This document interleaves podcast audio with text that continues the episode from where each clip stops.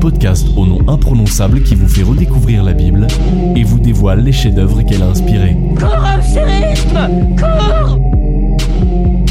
Salut à toutes et à tous, aujourd'hui avec Prixm, on se lance dans l'avant. Vous savez, ces quatre semaines qui précèdent Noël, pendant lesquelles les plus chauds de la crèche sortent les santons du placard. C'est cela, oui, oui, oui. Et les plus gourmands commencent à remplumer pour l'hiver en s'envoyant un Léonidas par jour. J'ai tout mangé le chocolat. Et tout ça se termine en apothéose par une magnifique scène de la nativité dans une chaleureuse étable de Bethléem avec de la paille, un bœuf et un âne. Jésus est né. Entre le bœuf et l'âne gris. Bethléem, ce petit village charmant dont la simple évocation réchauffe le cœur. Bon, désolé, mais sur ce podcast, on va sortir un peu de l'image d'Épinal. Déjà, c'est où Bethléem? Qu'est-ce qui s'est passé là-bas? Et pour les chrétiens, quel sens y a-t-il à voir Dieu en la personne de Jésus naître dans cette ville? Pourquoi pas Jéricho, Damas, Alep ou Villeneuve d'Ascq? Vachement bien Villeneuve d'Ascq, vachement bien. Bethléem se trouve à 9 km au plein sud de Jérusalem. Faut compter 2 heures à pied, c'est un peu la banlieue. Et l'histoire de Bethléem n'est pas une vallée de roses, vous allez voir, mais on va commencer par se rappeler de bons souvenirs avec ça.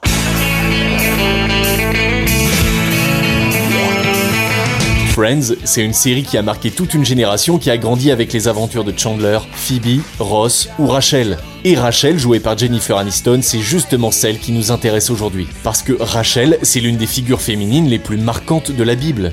On vous la fait courte pour vous aider à la resituer. Dans la lignée des patriarches, vous avez Abraham, père d'Isaac, lui-même père de Jacob. Et en Genèse 29, Jacob rencontre Rachel près d'un puits, et là, c'est l'énorme coup de béguin. Je pense que j'ai un petit peu le béguin pour lui. Rachel, de son union avec Jacob, deviendra l'une des mères des douze fils de Jacob qui sont à l'origine des douze tribus d'Israël, puisqu'elle est la mère de deux fils, dont Benjamin, le petit dernier. Eh oui, ça vient de là. Benjamin Présent. La mise au monde de Benjamin aura lieu à Bethléem avec des conséquences dramatiques puisque Rachel y trouvera la mort en plein travail. On vous lit ces quelques versets bibliques en Genèse 35.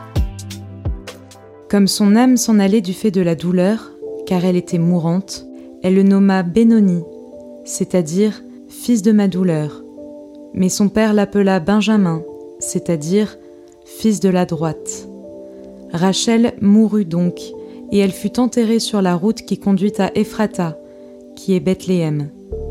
Jacob éleva un monument sur sa tombe. C'est le monument de la tombe de Rachel jusqu'à aujourd'hui. Bethléem n'est donc pas un petit village tranquille. Dans l'Ancien Testament, c'est le lieu d'une naissance dramatique qui entremêle la mort de la mère, Rachel, avec la vie de son fils nouveau-né, Benjamin. Et on retrouve clairement cette référence à Rachel dans le chapitre 2, versets 16 à 18 de l'Évangile selon Matthieu, qui raconte la naissance de Jésus. Ouvrez bien vos écoutilles, lecture. Jésus était né à Bethléem de Judée au jour du roi Hérode. Alors Hérode fut très en colère, et il envoya tuer tous les enfants de Bethléem et de toute sa région, depuis l'âge de deux ans et au-dessous, d'après le temps qu'il s'était fait préciser par les mages.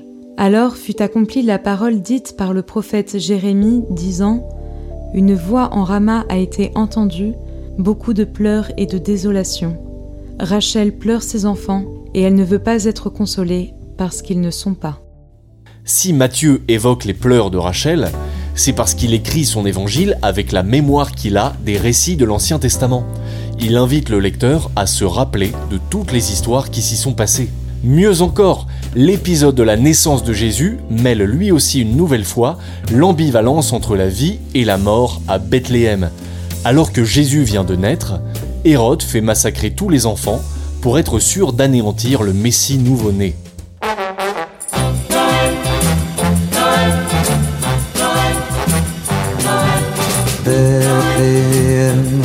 C'est à Bethléem qu'un jour il est né, le divin enfant. Bethléem, c'est à Bethléem que pour nous sauver,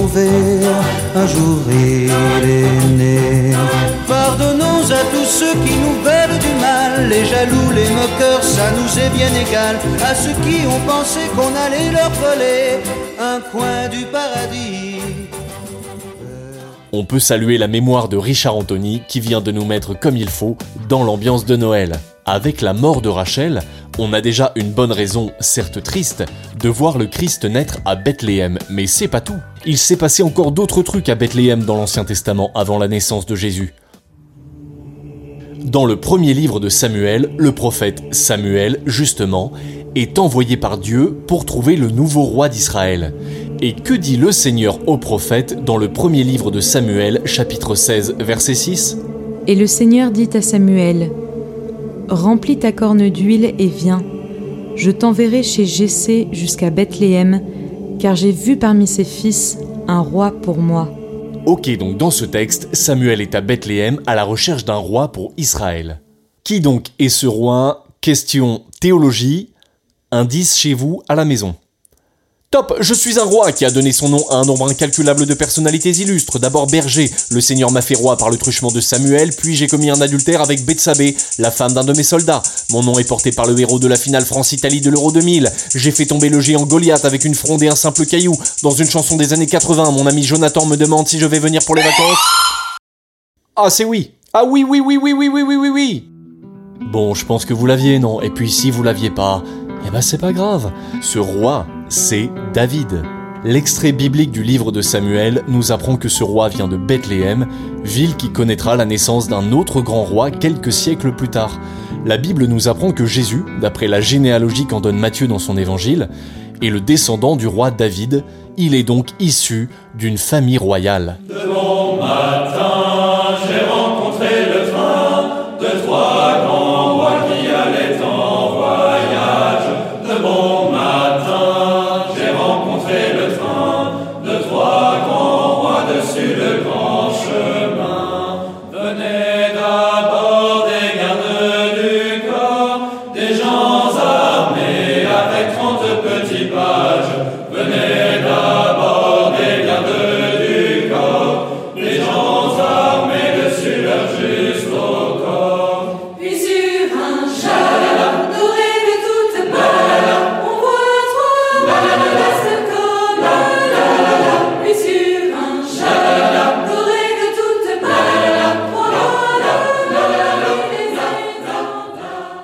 Une petite marche des rois au moment de Noël, ça fait toujours son petit effet. Bethléem, c'est donc la ville qui a vu mourir Rachel et qui a été la terre d'origine de David.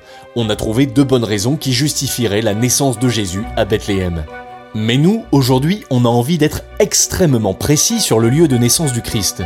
On parle toujours d'une étable dans laquelle il se passe plein de choses. L'évangile de Luc chapitre 2 verset 7 nous dit Et elle mit au monde son fils, le premier-né, et elle l'emmaillota et le coucha dans une mangeoire, parce qu'il n'y avait pas de place pour eux dans la salle commune. Dans la tradition populaire, Jésus naît entouré d'animaux dans une étable provençale. Bon, peut-être pas tout à fait. Ça, c'est la version occidentale, mais en Orient, on retient plutôt une autre tradition, une grotte. Même si les évangiles ne mentionnent pas que Jésus fut né dans une grotte, cette tradition s'est manifestée très tôt. La première attestation de la grotte de la Nativité remonte au milieu du IIe siècle, dans les écrits de Justin de Naplouse. Ce Palestinien, devenu le premier philosophe chrétien, connaissait les lieux dont il parlait. La mention d'une grotte apparaît dans son Dialogue avec Tryphon, un sage juif de son temps. Elle a été reprise ensuite par d'autres pères de l'Église et imprègne la mémoire populaire depuis. Cette tradition correspond bien aux conditions de vie à Bethléem à l'époque. Des fouilles archéologiques y ont révélé des réseaux de grottes qui ont servi de demeure pendant plusieurs siècles. En plus, il y a un sens théologique à cela. D'abord, l'idée que Jésus ait pu naître dans une grotte souterraine, c'est pour les pères de l'Église un symbole de l'incarnation. En se faisant homme, Dieu descend au profond des entrailles de la terre dans un éclatant et révolutionnaire mouvement d'abaissement. La deuxième chose, c'est que le lieu de naissance de Jésus préfigure la fin de sa vie. La lumière de Dieu descend dans l'obscurité d'une grotte, comme la lumière de Dieu viendra illuminer les enfers lors de la résurrection. Doesn't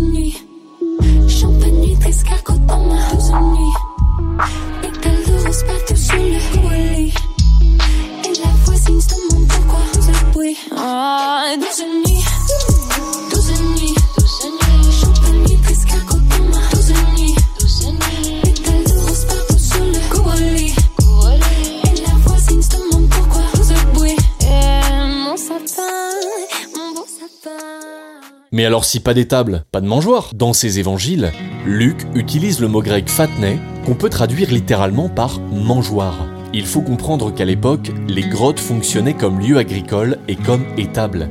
La grotte de la Nativité a donc pu contenir une mangeoire pour donner la nourriture aux animaux qu'on y abritait, car la mangeoire était un espace entier de la grotte, un peu comme le cellier d'une maison. Marie a pu se réfugier dans un tel espace pour y trouver l'intimité nécessaire. En plus, la mangeoire a aussi une signification théologique. En y déposant son bébé, Marie prophétise la mission de Jésus, être la nourriture des hommes. D'ailleurs, petite pépite, Bethléem, qui se prononce Bethléem en hébreu, se traduit littéralement par maison du pain. Quel serait alors le sens de cette crèche? Étymologiquement, le terme crèche désigne une mangeoire. C'est ce mot qui s'est progressivement imposé dans le langage courant pour désigner le lieu de la nativité. Derrière l'apparent drame humain d'une naissance anonyme et inconfortable, dans le rejet des hommes et la précarité d'une crèche, il y aurait sans doute là une part d'ironie divine. Alors que le Dieu Tout-Puissant se fait homme, il s'incarne dans le corps d'un petit enfant, et alors que le Messie d'Israël, ce Christ, est attendu par tout un peuple depuis des siècles, on ne trouve même pas de place pour accueillir sa naissance. Comme s'il fallait voir dans ces textes de la naissance de Jésus un de ces procédés habituels de la révélation, où Dieu se place dans une dynamique de contre-pied et d'humilité, ne cherchant pas à s'imposer. Cet événement considérable que des milliards de personnes célèbrent encore plusieurs siècles après n'aurait même pas retenu l'attention de quelques villageois à l'époque. Alors que Dieu entre dans l'histoire, ce n'est pas un triomphe impérial qui apparaît, mais l'évidence de l'humilité et de la discrétion propre à toute véritable grandeur. Alors qu'est-ce qu'on retient aujourd'hui Que Bethléem se situe à 9 km au sud de Jérusalem, qu'il s'y passe déjà pas mal de choses dans l'Ancien Testament, notamment la mort de Rachel, l'une des mères de la nation d'Israël, et c'est aussi là que Samuel trouve le petit David, futur roi d'Israël et ancêtre de Jésus. Enfin, si Jésus naît bien à Bethléem, tout indique plutôt qu'il soit né dans une grotte qui faisait à l'époque office d'habitation de fortune ou d'abri pour le bétail. La mangeoire, en revanche, ça paraît bien possible sur le papier, tant sur la probabilité historique que sur la portée théologique. Le mot de la fin aujourd'hui est pour Jean-Paul Sartre.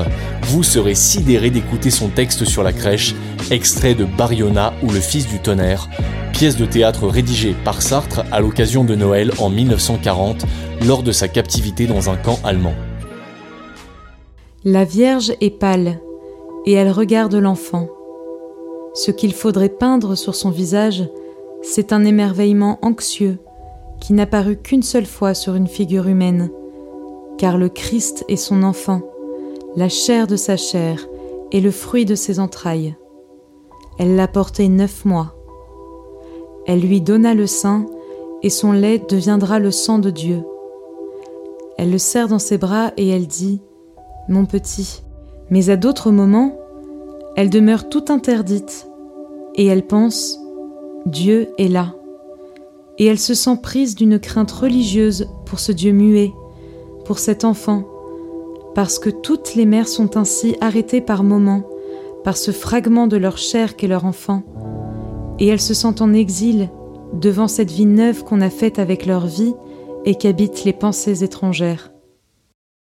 Merci Jean-Paul. Allez, on ne vous retient pas plus, c'est l'heure d'aller policher vos santons. Pensez à vous abonner à notre podcast sur la plateforme de votre choix pour ne pas louper nos prochains épisodes. Et vous pouvez retrouver encore plus d'informations sur Bethléem, la crèche et tutti quanti sur notre site prixme.org pour lire la saga Bethléem, un village pas si bien connu que ça. Et on se quitte avec le sublime hymne à la nuit de Rameau et Noyon. Très bel avant et à très très vite